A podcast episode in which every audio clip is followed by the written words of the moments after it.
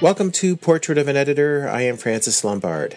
Not only do Duane Swierczynski and Sandy King talk about Duane's Civilians, which is the newest entry to the monthly anthology series John Carpenter's Tales of Science Fiction, they also discuss how their working relationship has evolved over projects and the insight into humanity that's needed to make science fiction work.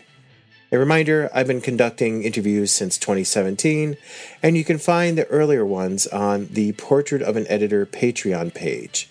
It's just a buck a month to join. Now, here's my conversation with Duane and Sandy regarding civilians. Enjoy. Duane and Sandy, welcome to Portrait of an Editor. Thank you for coming on. Let's talk about civilians, uh, which, when I was looking through and last night doing some research, getting ready for this, that issue three just came out. So when you're listening to this, all three issues are available. Let's just get sort of the stats done. Is will there be a trade, and when will that be coming out? There uh, will be a trade, and I've totally forgotten when it comes out. Uh, I know it's in time for Comic Con, right? I mean, right. that's what Sean told me. Yeah. So July. That's what we timed it for. You know, we try and make the trades come out around the time of one of the major conventions, so that uh, I can get the writers and artists at the conventions, and the fans get a chance to meet them and get books signed and that kind of thing. Sandy actually chains us to a table. It's really weird. I'm not sure why she insists on that. So we don't wander off. Like you go too far, yanks her, yanks us back. It's crazy. No, that's I can't. Uh, and, and you know the cattle prod works. Uh, there it always, electric. always. Only electric. I like that. That's my my favorite. And give us a, a, either one of you give us the like my listeners the lowdown on what the miniseries is about because Tales of Science Fiction has been running for a, a while and it's a it's an interesting take on anthology. I like that how it's not a combination of short stories but a run of stories of various length, of various issues.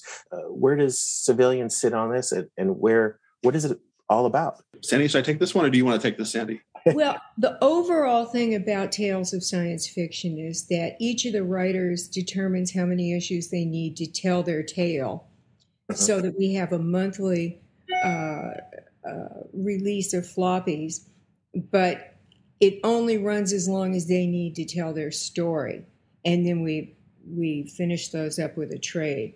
And I think Duane's the best to tell the story of civilians because uh, he, in particular, always has an interesting uh, understory to the story. Interesting. Yeah. Thank you for that. Uh, you know, and it's funny. I, I do love the uh, the imprint. You know, because people know John Carpenter as you know a horror guy, right? That's the the. But there's um, to me, he's more of a science fiction guy. Honestly, a lot of this in movies mean they live and the thing, and even back to Dark Star, it's like it's really that's kind of like I think equally in, in, in the bloodstream there. So I kind of love that you know this is an opportunity to sort of showcase different kinds of ideas and civilians. You know, it kind of came about. I think um, Sandy and Sean and Sean's you know Substack is our uh, Sandy's you know right hand man editor um, uh, i said hey what do you, have any ideas for you know a kind of a, a, shorter run on something and i thought well i have this crazy idea and um, i don't want to spoil it because it, it, can be spoiled if i go too far but the setup basically is uh, it's set in la and one day 12 people on the santa monica you know beach stand up and walk into the ocean in, in unison. And people think wow it's a viral stunt. This is weird. They're not it's not a stunt. They're doing it for real and they're dead. They're floating around dead. And uh, similar things happen across the city and uh, it kind of uh, it comes to uh, the attention of either people impacted by these things or you know uh, friends they kind of this weird motley crew of three people gather to sort of figure out the mystery of what's going on if the world knows it kind of thinks everyone has a different take on what's going on but it's up to our three heroes to determine what's actually happening on the ground you know and I, I mean, the inspiration, honestly, was I started writing this during the first part of the pandemic when the world seemed to be going haywire. I kind of want to figure out what the hell is actually going on. And it was a way of doing that in a fictional space that I thought was interesting, you know, and I'm glad Sandy and Sean went for it. The biggest thing in how I choose um, stories, whether they're the short stories from the horror anthology or the bigger the bigger books, is I think that science fiction and horror are um, great for allegorical um, storytelling. That they're the best are always about something else in an entertaining format. And um, Duane, in particular, is incredible at that. Um, Thank you. You know, I have other writers who just go for the throat and and um, dig the graves and pull up the bodies. But um, you know, I I am most intrigued by commentaries on um, ourselves and society, and you know, that's my bent, and I think that's something that kind of identifies us. If somebody says what's an uh, identifying characteristic of Storm King comics, we're telling stories about other things. And that was one thing because Duane, I read Severance Package a mm-hmm. long time ago, and it just occurred to me when I was reading the first two issues of this. I was like, you know, the I, the idea of losing identity or who you really are, because of what I remember from reading Severance Package is, is that that is back here again. And also, you had written Bloodshot for a little while, right. and that character is a character searching for himself, an identity. And social media and tech allow us to create and today we're and we're getting further and further into it is about creating new identities or right. changing our fine tuning our identities or presenting things differently who are we i think it was at the back of issue two talk you know you guys reference the talking heads you know once in a lifetime how did i get here you know how did who you're not who you know how did i get this my beautiful wife and everything so it just you know, feels like sandy did you notice have you noticed that this i don't know or duane a continuing theme or a or maybe is this something you come back to or are trying to work out your We're work? all trying to work those things out. Yeah. And I think that's why those those stories have a timelessness and a resonance. Um, it's why I consider that we're writing for adults because um, how many people are still looking in the mirror? How many people are still acting based on who they are? And I think that one of the essences of John Carpenter movies is Who Are You? Well, yeah, the, the thing. You know? the thing, They Live. They Live. Um, all of those those movies really at their core go down to Who Are You? And I think that nowadays more than ever, where people seem to be hiding behind a lot of skins, these are stories that I think are important and important in asking ourselves those questions while at the same time uh, being taken on a pretty good ride. At the end of the day, you're still going to be a little haunted by those questions. Absolutely. Yeah, I'm glad you brought that up because I, I, do a, a sub theme my work. It, it, tends to be take a character and determine who they are is you throw in the pot of boiling water. I think I've to figure out who they are in these desperate circumstances or circumstances make them question, who am I? What am I doing here? Why is this happening to me? Like that, you know, to me, genre fiction is full of that, and I love that. Be it horror or science fiction, it's always you know usually the uh, something really extraordinary intrudes on the ordinary, and it's just like you watch the person transform. Either they survive it or they don't. And if they survive it, they usually come out of it like, oh, either I better understand myself or people around me better than I thought I did, you know, or I'm totally broken by it and I'm, I'm insane now. that's that, that's also a possibility, but that's the fun of you know that kind of character work um, in a genre. Well, and I, and I think there's lots of, you know, whether you go from Edgar Allan Poe, you know, who's yeah. driven insane each story, um, or, you know, to us, where we hopefully dig under the skin and figure out who the other guy is as well. Yeah, yeah, for sure. You feel that part of like that, what we're talking about helps bring a human connection because, like, the greatest, you know, sci fi when it works or, you know horror when it works is really um, has a human connection there's you know really that there's something underneath in just the scares or the the fanciness in, in science fiction that this search for self that you you're exploring in civilians and other stuff that's been explored that is allows you to deeper connection with your audience for sure. I mean, and every time I start the process of any kind of comic or any kind of work, really, but about, I'm thinking of civilians. When I was, you know, the, this process basically is I'll pitch Sandy and Sean a short form idea. Hey, how about this? And just in a few lines, and they think, okay, that's you know, let's see what you go with it. I'll do a longer outline. And my first step, honestly, is the character part. Like, who are these people? Who's the best person to throw into the situation? Who are they? What do they want? And what happens in the story to prevent them from getting that? You know, what kind of slams in their face? and makes them you have to figure out something some other other path and it's usually you know sometimes it's sadness, it's sort of grief, it's sometimes it's a loss, sometimes it's you know uh, peril, immediate danger. But that that to me, it's, it's always character basic. I mean, the the gimmick, the plot, the the high concept, if you will, that's always fun. But you need people to be part of that, otherwise it goes nowhere. So I think that's always it's, it's, to me it's fundamental. I can't I don't know how I'd do it without it. You know that kind of that step of like who these people are and kind of caring for them. Well, I don't think you bond with an audience unless they bond with your your protagonist in yeah. some way. And so that's through a universal truth of some kind. I mean, that's why I always think there's a, a big uh, connection between comedy and horror. If you don't care, you don't either laugh or scream or mm-hmm. care about what's happening to that lead character. Mm-hmm. So true. And just how you introduce characters in the civilian, where, you know, the first voice we hear is somebody sort of struggling against his own body, you know, doing things he doesn't want to do. And of course, you know, uh, who hasn't, you know, uh, that's a mainstay of horror of just losing control.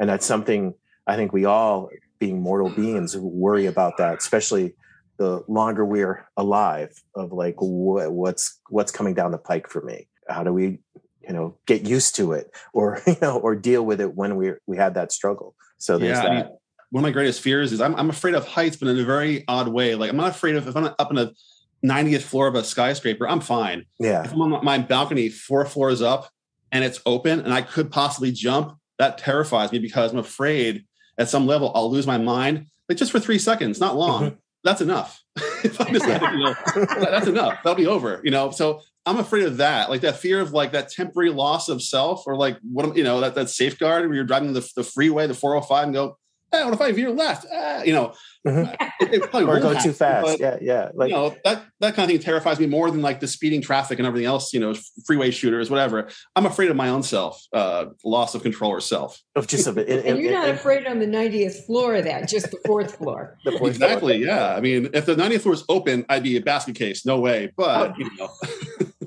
just high enough to cause some damage, right? Exactly. just, just that the, the impulse control. I mean, that's yeah. really what civilians, you know, the opening deals with like this out of control impulse control for these 12 individuals. Yeah. Uh, yeah. And also, you know, honestly, the deeper thing for me was really was I was trying to get across was just it's, it's no surprise. So this statement sounds obvious, so bear with me, but like how awful people can be to other people and how that has no bottom. It feels like it has no bottom sometimes. So like the summer of 2020 was a pandemic. We had protests all over how we're treating each other. That's what it was fundamentally. How we treat each other as human beings. And it went so wrong. it just we I think we had a lot of us had the wrong answer about that. Like it should be obvious. You be kind. But it felt really out of out of control. And to me, I wanted to capture that in a way that was in a fictional setting that was like, oh, if, you see the science fiction, it's understandable. But this is our world for real. You know, we really have, sadly, a lot of people who don't think about other people. Uh, that bothers me. So it bother me. Yeah, it's painful. Yeah, it's worse now. I yeah. thought everybody kind of have a wake up call. Yeah, you know, you, we're watching genocide in Ukraine and uh, us killing ourselves with stupid decisions during during a pandemic. Nobody seems to be getting the message. Yeah, so true. Yeah. So we've got material for a long time. Mm-hmm. and there, there's uh, the other things, the, what we're doing to our planet, you know, because we're not going to be able to get on a spaceship and go somewhere else. You know, yeah. there's there's that one still lurking out there. You know, so, but yeah. to change gears a little and see we're getting cl- uh, running uh, running long. I was wondering about your relationship as writer editor. Mm. Um, you've worked together on a number of things. Uh, how how has it evolved? I mean, both of you have been in been been creative for and professional creative at a, at a certain you know a high level, but still there's a getting used to point at the beginning, and then where are things? How did how's it evolved up to today? Well, only an idiot messes with someone who's as good as Duane. yeah, um, I was like looking at this question. I'm like, is this something worth even asking? But no, there's an evolution, oh, even no matter what level it is. You know, question. My job in editing, uh, you know, my first job is picking really great people who who I think, bring great stuff to the party. And then my next job is get out of the way. Um, you know, if I see something where I go, did you intend this in anybody's story? Mm-hmm. Where I see something that looks like a, a fork in the road, or where I'm unclear where they're going, and it doesn't get clearer as we go, as they make revisions or the art comes in, and we see, then I may mention something. But I feel when you've got writers the stature of, of Duane and, and Kealan Patrick Burke and David J. Skal and, and some of these guys, I think that the smart person stands back and lets them do their work.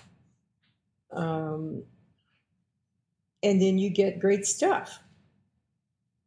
See, the freedom is wonderful. I, I, I do have to say though, I, I spent my first couple years working with Sandy a little terrified because you know I just more like you know I do not want to mess up and I, I, remember vividly it was I we had a meeting for something else and yeah. I think he said something like I can't believe you actually talk because I, I met you was with uh, David Skal. David Skal, well, he didn't uh, show writers. what was that, Sandy? Sorry. Shut up. exactly, exactly. Um, but it was David Skal introduced us, and it, it was the very first volume of the uh, Tales for a Halloween Night was about to you know come out. So I pitched a story, and I was thrilled that you know I, my pitch worked uh, for Sandy. But it was quite a while before I felt comfortable to say, okay. Part of it was, you know, Sandy's reputation, just the whole, I was impressed. Uh, but also the idea that the freedom was new to me because I've worked for a bunch of comic companies and it was never that, that much freedom was always never really a, a possibility because, you know, the big two, I worked for Marvel and DC and, you know, cool places of work, but it's very much, you got to work in their sandbox. You really can't, you know, venture out of that very far. This was the opposite. It was like, you know, make up your own sandbox, make up your own sand, you know, just, just do a good job, just tell a good story. And that's what matters. And that was such a refreshing thing, you know, honestly um because i kind of love that you know the only constraints really i think sandy was like make it good make it scarier or thought-provoking but also make it like 13 pages or whatever the, the, the, yeah. page like constraints. And you know comics are all about a certain number of boxes on a certain number of pages. What can you tell a story in that constraint? So I, it's, it's been wonderful. I mean, I, I, my best, honestly, my best, not just blowing smoke because Sandy is here looking at me, but you know, uh, it's, it's the best experience I've had in comics in my career. So it's wonderful. You know, I had, it was interesting because I did a couple of years of research into the art and the business of making comics before we launched one. And everything I'd heard about how they were put together at the major houses just seemed antithetical to me to creating new and different art. And so my approach is more how we make movies, which is it's teamwork. And so the first thing I do is put the writer together with an artist and yeah. have everybody, you know, have contact with each other from the get go, talk to each other from the get go, exchange yeah. ideas from the get go so that nobody's really out on a limb alone wondering what happened to their story or Absolutely. wondering where their art's going. And so that every everybody edits together. Yeah. Everybody proofreads together. And um, I think you get stronger stories and stronger art that way absolutely it's uh, that's one thing the biggest other half of what we do is the artist obviously you know and yeah. i'm writing to please sandy and sean but also the artist you know that, that to me is super important like okay will they have fun drawing this stuff are they jazzed by it are they inspired by that that really is because uh, as much as writers love to think they're, they're, they're the be all end all, they're not. The artists are the rock stars of the comics world. Writers are important, I, I, you know. I, but artists really, if the artist isn't really engaged and loving it, it won't be as successful as it could be. You just, you just, you know, coming out of the gate you know. you're both different different sides of the coin of the storytelling. And if you're not vibing well then we just go okay this isn't really gelling. Let's figure something else out. Right. You know you're a great artist but this isn't happening here and it's not pushing the story forward. Yeah. And i've changed teams that, that weren't hitting it. And fortunately i think that each teaming we've made for you works. Yes and um, and when we have somebody we've liked with you in the past, and then we go, but this story isn't really their kind of storytelling. Let's try this. Right. Um, you know, that's where I come in, where I kind of think, you know, let's get a different cinematographer. Let's do a different, you know, kind of vibe for this because it's got a different feel to it. Yeah, a lot of the important work you do, Sandy, to me seems like it's all you know invisible, but it's so important because you're you're putting that team together. It's like you, know, you can have a you're putting together that Mission Impossible team, and if that doesn't work, then nothing will happen. You know, right. you're not really, you know, as far as my experience, you're not really line editing. Some editors, you know, are really tough on like line editing and kind of like minutia, but that's not important really. You know, what really is important is the does the whole thing work as a whole. You know, you can always tweak things, always fix things. We do. We all we all do that. We all comment on each other's stuff and try to figure it out. But the most important thing is that kind of culture you create. That's that's what feels great about you know. Well, that's what I hope. You know, if if one of you guys gets COVID or you know is sick or has something go on while we're doing your book, then I'll say, "Are you feeling okay?" Because something's not quite right here. Yeah. Shall we just wait on this? Yeah. Well, wait. You know, so you pretty much know your guys' styles. Uh, uh, and when you're editing, and especially in the middle of a book, are you reaching out to folks if you don't hear from them? I mean, you obviously oh, yeah. sounds like you you've observed people, you understand sort of their ticks. So when you put a crew together, a team together, you're you understand do i need to reach out to him every week? And and then if he gets quiet you're like oh wait a minute you're not waiting you're being proactive and engaging with your creators? Yeah you know i pretty much know their pace and know when mm-hmm. i'm know when they've gone to ground. Yep. You know? less deadline pressure. I think I, I feel relaxed enough to say hey i'm not feeling it right now. I need a little more time with this. I've never had a problem where other companies they're not as forgiving or understanding because their schedules they have to you know i don't feel like there's a hard hard schedule to hit. You know it's, it's when it's right it goes out not necessarily you know when it has to go out. And we just the only time you know that we'll we'll sit there and go okay guys you know we committed to this release date. Who's having trouble? Yeah. But generally we don't schedule that release date till we've got everything pretty much in and we know we're we're heading towards the barn. Yeah. because there's, come on, we're not neurosurgeon. The patient is going to die on the table if if we have to go. Okay, let's schedule this for next year. Yeah. And uh, let everybody breathe a sigh of relief and sort out what's happening. Do you feel, Duane, at times you do need some pressure?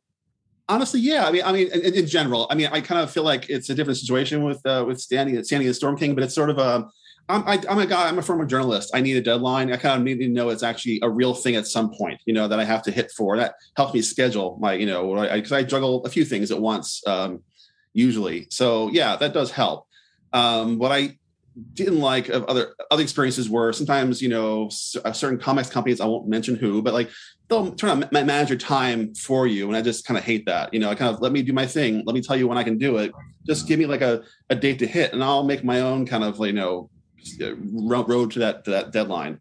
Um, so that's that's but that's again not a problem here, which is nice. Yeah, we we we basically go okay. We'd like to aim for, you know, you have to you have to solicit eight months out on a book. Yeah. So we'll say, okay, does it, how's it sounding to you guys if we plan this book for next fall? Okay, that means yeah. we're going to be soliciting this far ahead. Da, da, da. Is that reasonable to everybody? You know, yeah. and get yays and nays and that kind of stuff. And go, okay, think about it. We're going to check with you again, figure out your schedules, and then you know we have the overall plan we have the we're getting close plan we're having the, right. we're about to solicit. How's everybody doing? How we're all doing yeah. Yeah. Exactly. So one last question. So what are if you hopefully you can talk about a bit or hint at it what do the two of you have planned next in working together? Well i'm always listening for, for what duane's next wish list is for uh, his longer work, mm-hmm. and then I'm I'm already bringing in uh, ideas for next year's uh, Tales for a Halloween Night, um, because yeah. it just isn't the same unless we have a Swierczynski story. Mm-hmm. I'm very proud. I've been in every so far. I just turned in a little while ago the for the volume eight, my story. I'm very proud. I, I honestly, seriously proud of being every uh, volume so far. So I'm hoping not to screw up next year. Have a good idea for next year. Um, but no, it's again, it's also also great fun because those the short stories are usually they're usually between 11 and 13 pages. That's not short, short. That's not, not an afterthought. You know, that's more of a. I'm actually it's harder for me to do that kind of shorter form than it is a longer series. I have more time to. And it's yeah, it's sort of can be rough. And I had a weird ambitious one this year. I pitched that. I mean, I pitched think Sandy two or three ideas, and I had the, the two of the two were ringers. I I knew the one I wanted to do. Yeah. and Sandy knew the one I wanted to do, so she can tell to tell right away, and she's like, do that one. So. Yeah. It's a non-traditional. I won't say too much, except it involves organized crime and death and grief. Uh, and and yeah. my I actually and also kind of a, a possible supernatural experience I had, which I don't say lightly. I don't really have those. I'm not a sensitive person seeing ghosts, but uh-huh. this creeped me out when I, you know, it happened to me. So I, I, had to write about it, and I thought that Sandy and the anthology was the perfect place to tell this story. It's hard, man. You know, it's, it's that number of pages where you sit there going, oh man, I suck. This isn't scary at all. you, know, you, know, you feel like you're just in the setup. Yeah. And then you have to say, and then they died. No, that doesn't work. Then you go back and you, you're trying to get either suspense or fear into that number of pages and pay it off is a nightmare. Yeah. It's also what's fun because it's this challenge. It's a personal gauntlet you throw down to yourself. Absolutely. You know, it does not feel every year does not feel like by rote. It's like, okay, this year, God, I got I gotta somehow impress Sandy, top it, and try to figure out what to do. And it's it's a lot of pressure, but in a good way. I mean, it forces me out of my, you know, usual safety corners of like, you know, I'll just yeah. do this and this, but no, it's never never the same thing. So yeah, and see, I have to impress the man across the living room. and, and, I always know when he goes, Oh, that's nice, honey, that I've completely failed. Uh. and, Death by compliment. So. Oh, that's a tough audience. oh, man, I suck. So, yeah. it, yep. it, because of your relationship, your long working relationship, when you feel stuck, are you willing to send a, a rough draft? Did you feel, you know, just to see if you, a suggestions can get you over that hump, you know, work it out instead of struggling it with with it by yourself? Yeah, I mean, if I I, I feel very much welcome to do that if I need to, but usually when I submit, it's not a rough draft, but it's like it's my best shot. I kind of want to give my best possible shot because usually when I'm stuck on something, I know it's wrong and I kind of figure out how I, I know how to fix it. I don't want to torture somebody else with it, you know. But the thing that I want any help with, the things I don't see, like when it's finished, I think it's perfect. When someone says, "Ah, oh, you missed this part," ah, oh, you're right because you know you saw that I didn't. That's what I need an editor for. My yeah. blind spots as a writer. I, I, think that's what we all need the other set of eyes for, and yeah. that's how Sean and I work together. Which is, you know, we go through it. I mean, we do the same thing on proofing, where we go through it and go through it and go how did I not see that? Yeah. you know, you just you see what you expect to see. So true. And you do the same thing with your own work where you see what you was in your head, not necessarily what you managed to write down. Absolutely. I, I always wish there was a switch we could turn off on that just so I could see it with fresh eyes because after yeah. the first time you're like now uh, you know I'm my brain's putting in the putting into that what I want it there. And it, you know, yeah. there's that chance of missing things all the time. That show Severance. I wish there was a, switch, a, a, switching and flip, and it's like you turn off your memory of having written it and see it cold, you know, and then all of a sudden, oh, it'd be a brutal editor, it'd be great, but I, we don't have that power, so we, we need editors, editors, so that's a good thing. yeah, and and Sean and I spend so much time passing things back and forth, and the more he got familiar with comics, he found, you know, coming from the other side of, of my work life, he just started getting more and more and digging more and more yeah. comics. And he just went, you know, suddenly was coming into his own with that. Yeah. And he has real good judgment. He sure does. I feel in, really great hands with Sean as far as he'll, and I, I, know if I miss something, either you or Sean will catch it. I mean, that's, you know, it's having a good like acrobatic team. I'm not going to go splat on the ground if like, you know, thanks, thanks you guys reaching out your hands turn into a splatter pup. You know, it's just, it's just right. we won't do it. El Smacko, yeah. we try and get everything in in enough time to really look at it, put it down, both come back and go, Yeah. all right, once more with feeling. How does this look? You know, are the balloons in the right place? Are they tracking? So true. Thank you very much. Uh, I will let you guys go uh, for your weekend and enjoy the what you have left of your Friday and your weekend. I really appreciate it. Civilians was a, a great read, and also look forward to the ho- the Halloween anthology, Tales for Halloween, Halloween Yeah. night. That um, in my research, I'm like, how did I miss this? But um, it sounds like I got some more reading to do. So Oh, yeah. I really appreciate your time. Thank you very much. Thank you, Sarah. It was awesome. Thank you. Have a good weekend.